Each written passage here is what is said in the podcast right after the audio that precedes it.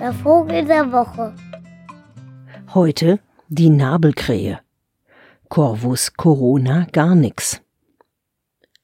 Wir erinnern uns an die tragischen Schicksale von Rotkarlchen und Naktigall, sobald wir uns der Nabelkrähe gedanklich annähern.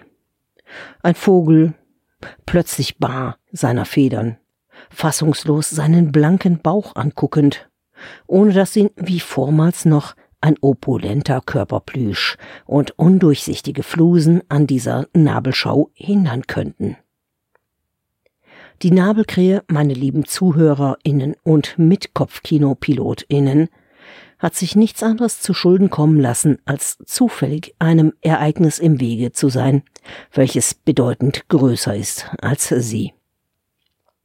Aber so geht es ja vielen von uns. Es gibt sogar Filme über dieses Thema, vom Winde verweht und so. Also die Nabelkrähe. Sie tat es den beiden bereits genannten Vögeln gleich. Zur Unzeit am falschen Ort sich befindend, porkelte sie gerade ihr Mittagessen aus Bodenkrume und unbewachtem Katzenfutternapf zusammen, nicht dabei achtend der Flamingos, welche um sie herumstelzten und ihre seltsamen Stampftänze um Wassereimer herum aufführten. Man hieß sie damals noch die Nebelkrähe. Sie war Trägerin von schwarzem, stahlblau schimmerndem Vollgefieder mit grauem Nacken und grauer Brust, Schmuck und glattgeleckt wie die Katze, deren Futterbröckchen sie sich nun einverleibte.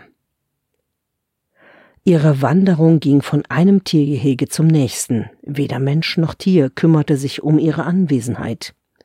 Sie war ein längst gewohnter Tischgast im Zoo. Ihretwegen wurde einfach ein Halm mehr in die Raufe gelegt und gut ist. Dem Hasenfutternapf entnahm sie ein Salatblatt, denn zu einem ausgewogenen Mittagessen gehören Vitamine. Die Mümmelmänner mümmelten, die Nebelkrähe nickte und gut ist. Corona störte dieses eingespielte Gleichgewicht zwischen Zoo und Wildtier.